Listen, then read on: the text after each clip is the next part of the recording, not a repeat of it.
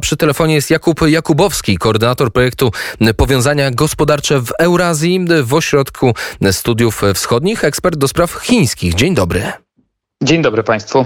Cóż, mieliśmy rozmawiać o y, ataku, można powiedzieć bezprecedensowym ataku, chociaż to jest już w sferze medialnej, tak to można nazwać, ataku Chin na Litwę. Wszystko jest zemstą, no otóż zemstą za zbliżenie Litwy z Tajwanem.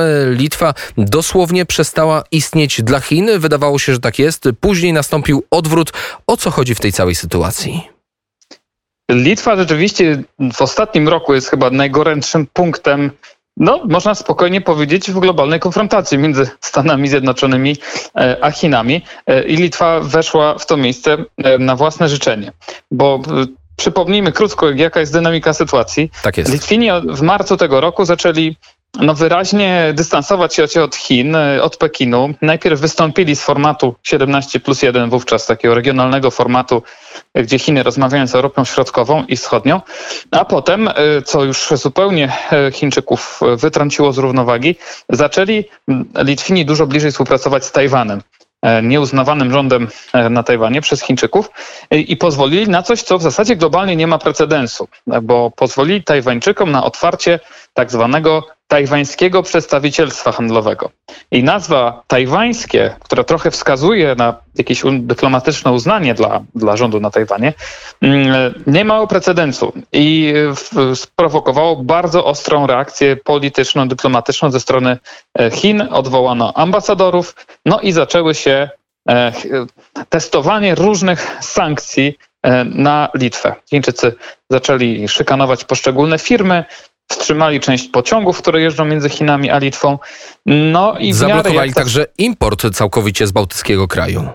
No i właśnie tu dochodzimy do rzeczy, która wydarza się właśnie teraz. To znaczy, kilka dni temu y, litewscy eksporterzy zaczęli y, y, mieć bardzo dziwny problem. Mianowicie, eksportując do Chin, kiedy technicznie rzecz biorąc trzeba przy eksporcie wejść na stronę chińskiego urzędu celnego i zadeklarować, że chce się z Litwy coś wywieźć. I co się okazało? Że na listach, które można tam wybrać, różnych krajów, z których wozi się towar, nie ma Litwy. Po prostu w systemie... Litwa zniknęła z chińskiego systemu.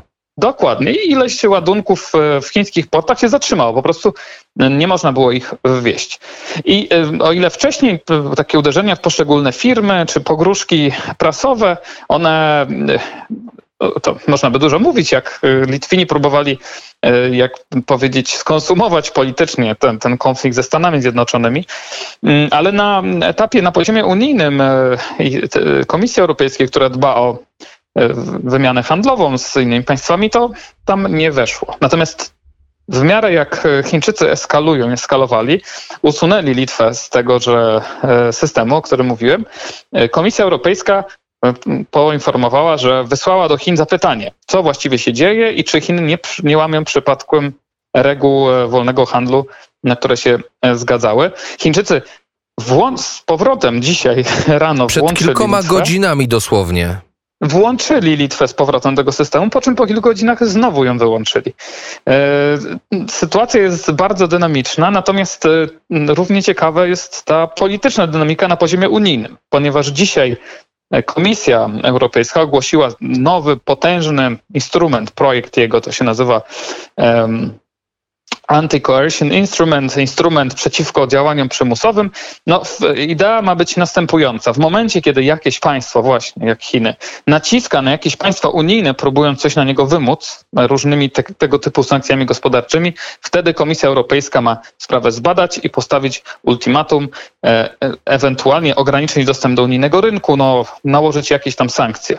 E, to jeszcze nie jest gotowy instrument, to dopiero się tworzy. Natomiast to, co jest ciekawe, to jest to, że samo pochodzenie tego instrumentu e, i, i, jego główny cel początkowo to była obrona przed Trumpem i Amerykanami, którzy wtedy uderzali w Europę. Natomiast dzisiaj e, komisarz Dąbrowskis, jak prezentował ten instrument, no, duże wydarzenie w Brukseli, powiedział, no i właśnie w obronie takich państw jak Litwa dzisiaj przed Chinami to będzie używane, po czym komisja wspólnie z Josephem Borrellem ogłosiła taki komunikat, że wstawia się za Litwą, że Chiny nie mają prawa tego robić, no i Unia będzie działać. Także mamy kolejną odsłonę tego, tej litewskiej gry dyplomatycznej na zupełnie globalnym poziomie, która wpływa już na politykę unijną. Czyli Litwa kreuje politykę światową, można powiedzieć. Tymczasem, jak pan wspomniał, Chiny sięgają po broń gospodarczą, obniżają rangę stosunków dyplomatycznych z Litwą, wstrzymują wydawanie wiz w kraju. Unia Europejska podnosi larum, że jak tak można, jak ta sytuacja może się zakończyć? Jak na razie y, widzimy ciągłą eskalację. Sami Litwini licytują coraz wyżej, bo umówmy się, jeśli spojrzeć na relacje gospodarcze Chin z Litwą, to można myślę spokojnie powiedzieć, że Litwa jest jednym z najmniej zależnych od Chin państw na świecie w wymiarze gospodarczym. A czy nie jest e, Eks... pewnego rodzaju oknem, e, na, e, okne, chińskim oknem do Europy? Kilka lat temu Litwa się, jak wiele państw naszego regionu, próbowała tak pozycjonować. Brama do Europy, tam miały wjeżdżać pociągi z Chin, miały być chińskie inwestycje. Z tego niewiele wyszło i nawet ci, którzy Litwie promowali te relacje z Chinami, już kilka lat temu się wyciszyli. Natomiast dzisiaj ewidentnie Wilno gra zupełnie inną grę. Czy Wilno ma być tym, który, tą stolicą europejską, która najsilniej przeciwstawia się Chinom jako autorytarnemu reżimowi. Tak, to jest to przedstawiane. Litwa dzisiaj pod naciskiem Białorusi, e, Rosji próbuje e, pokazywać się jako państwo, które w oparciu o pewne zasady sprzeciwia się wszystkim reżimom autorytarnym. No i co za tym idzie? Rozmowa z Tajwanem. A Tajwan, jak się składa, jest dzisiaj dla Stanów Zjednoczonych jeden z najważniejszych punktów na mapie świata. To sprawia, że to, to, rozgrywanie karty tajwańskiej, ono oczywiście Chińczyków niezwykle denerwuje, ale jest bardzo dobrze przyjmowane w Waszyngtonie. I e, politycy litewscy w ostatnich miesiącach wielokrotnie spotykali się e, z Amerykanami, dostawali zapewnienia poparcia w tej walce, którą toczą z Chinami. No i nie, nie, niedawno na przykład otrzymali linię kredytową na 600 milionów dolarów dla litewskich eksporterów od amerykańskiego banku rozwojowego. Także e, punkty zdobywane w Waszyngtonie już się pokazały i są pozytywne, no i Litwini mają jak na razie podejście następujące. To działa. E, dyplomatyczne efekty są bardzo duże według nich, a gospodarcze straty wciąż bardzo małe, no bo mówmy się, e, Chiny nie mają zbyt dużych lewarów na Litwę, ponieważ Litwa prawie nie jest z nimi To prawda. Pytanie, jak dyplomatycznie wpływa na, na, światowe, na światowe rozmowy to, że przedstawiciele administracji USA nie wezmą udziału w zimowych Igrzyskach Olimpijskich w Pekinie i Igrzyskach Paralimpijskich w roku 2022. Taką informację administracja Joe Bidena przekazała w poniedziałek. Chiny odpowiadają, jak informuje CNN, zagroziły administracji prezydenta USA Joe Bidena odwetem za tę decyzję. Y, y, mamy w zasadzie sytuacja zmienia się z godziny na godzinę, bo mm, co i rusz jakieś nowe państwo ogłasza taki bojkot. Dzisiaj to była też Wielka Brytania, wcześniej Australia, Nowa Zelandia, Stany Zjednoczone. No a propos również Litwa, więc y, w tej, w tej grupie, która się formuje wokół Stanów Zjednoczonych, Litwa również jest. E, Chińczycy, e, jakby reakcje na te bojkoty dyplomatyczne, bo przy, przypomnijmy, chodzi o uczestnictwo amerykańskich i innych urzędników. Tak, nie mówimy imprezie. o sportowcach, oczywiście. Nie Sportowcy będą uczestniczyć. Którzy, tak, którzy będą uczestniczyć, więc nie jest to taki pełen bojkot. Chińczycy jakby w różnych odcieniach lekceważenia i złości na to reagują, mówiąc, że e, nikt się nie spodziewał tam Amerykanów, nie są oni tam potrzebni, a w ogóle to jest impreza sportowa i nie ma znaczenia, kto przyjedzie z dyplomatów. Takie dosyć buńczuczne reakcje po stronie chińskiej widzieliśmy. No dobrze, jak dziś wygląda chińska gospodarka? Czy ona wraca na te tory, które widzieliśmy przed COVID-em? Jak wygląda produkcja, jak wygląda zapotrzebowanie na surowce? Ta chińska gospodarka jest zupełnie rozregulowana, jak prawie wszystkie inne po covid -zie. Przypomnijmy no tak, ale sobie... to ona produkuje dla całego świata. Zdecydowanie. Eksport chiński niezwykle mocny, produkcja tak silna, że powoduje niedobory mocy i i, i wzrost produkcji importu węgla, żeby te pracujące na 110% fabryki zasilić energią. Z drugiej strony duża zapaść w usługach, duży zapaść w konsumpcji. Więc e, powiedziałbym, że słodko-gorzkie chińskie zwycięstwo, bo o ile PKB jako takie rośnie, napędzane eksportem, to ten długofalowy cel, o którym Pekin mówi od lat, więcej konsumpcji, a mniej eksportu, tak żeby uniezależnić się od świata i uczynić ten gospodarczy wzrost trochę zdrowszym, no tu widzimy bardzo duży regres. Także zobaczymy, co z tego wyjdzie. A co dzieje się z największym, jednym z największych deweloperów chińskich, e, Evergrande? E, teraz wiemy, że dwa modele samochodów elektrycznych tej firmy opracowane przez podobną spółkę nie uzyskały homologacji. Jak wygląda sytuacja firmy w Chinach? Wieszczono wielki, wielki problem deweloperski, wręcz kryzys. Jak to się skończyło albo co dzieje się w tym momencie? Evergrande ma, czyli ten deweloper, o którym mówimy, jednym z największych w Chinach, e, prywatny deweloper. Ja bym powiedział tak, on jest od kilku miesięcy przypiekany przez rząd w Pekinie. To jest pewna skoordynowana polityczna akcja, która ma pokazać całej branży deweloperskiej w Chinach, że epoka wielkiego zadłużania się, niedbania o to, jak, jakiej jakości jest ten wzrost, że ona się kończy. No i Evergrande ma być tym E, przykładem, tym e, przykładem, który pokaże reszcie, że spójrzcie, jeżeli będziecie się tak zadłużać jak Evergrande, wielka firma, e, to my wam nie pomożemy. To będziecie bankrutować, będziecie mieli problem ze spłatą swoich zobowiązań.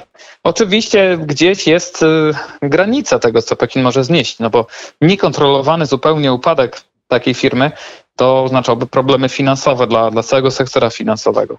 Ale jak na razie Pekin pogrywa sobie dosyć odważnie, a trzeba powiedzieć, że międzynarodowi inwestorzy trochę przywykają do tego, bo jeszcze miesiąc temu, kiedy Evergrande nie mógł spłacić swoich zobowiązań, części tam e, długów, to było wielkie larum międzynarodowo. Mówiono o nowym Lehman Brothers, tylko że w Chinach. A dzisiaj do kolejne, kolejne sygnały o kolejnych partiach długu, które nie są spłacane.